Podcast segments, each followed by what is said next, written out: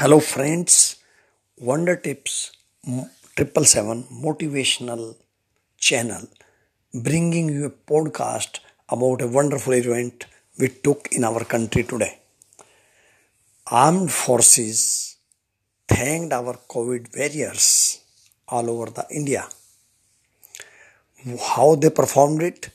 They planned to start from Assam to Kutch in Gujarat and then Kanyakumari to Jammu and Kashmir. Mostly districts and big hospitals were covered.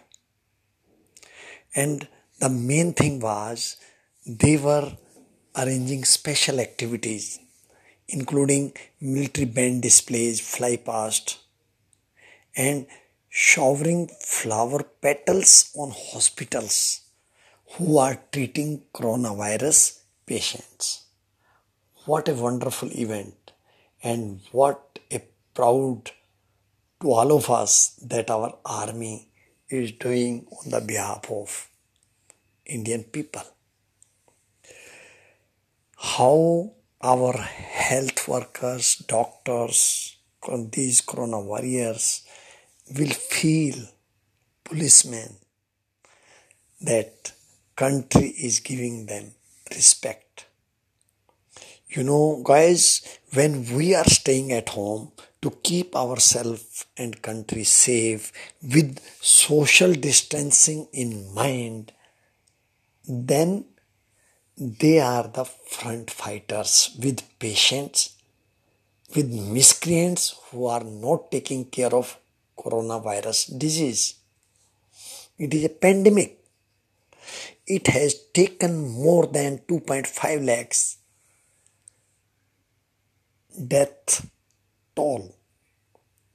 In India also the figure is going up, but seeing to the population, India or say Indian people have made it small. If they take care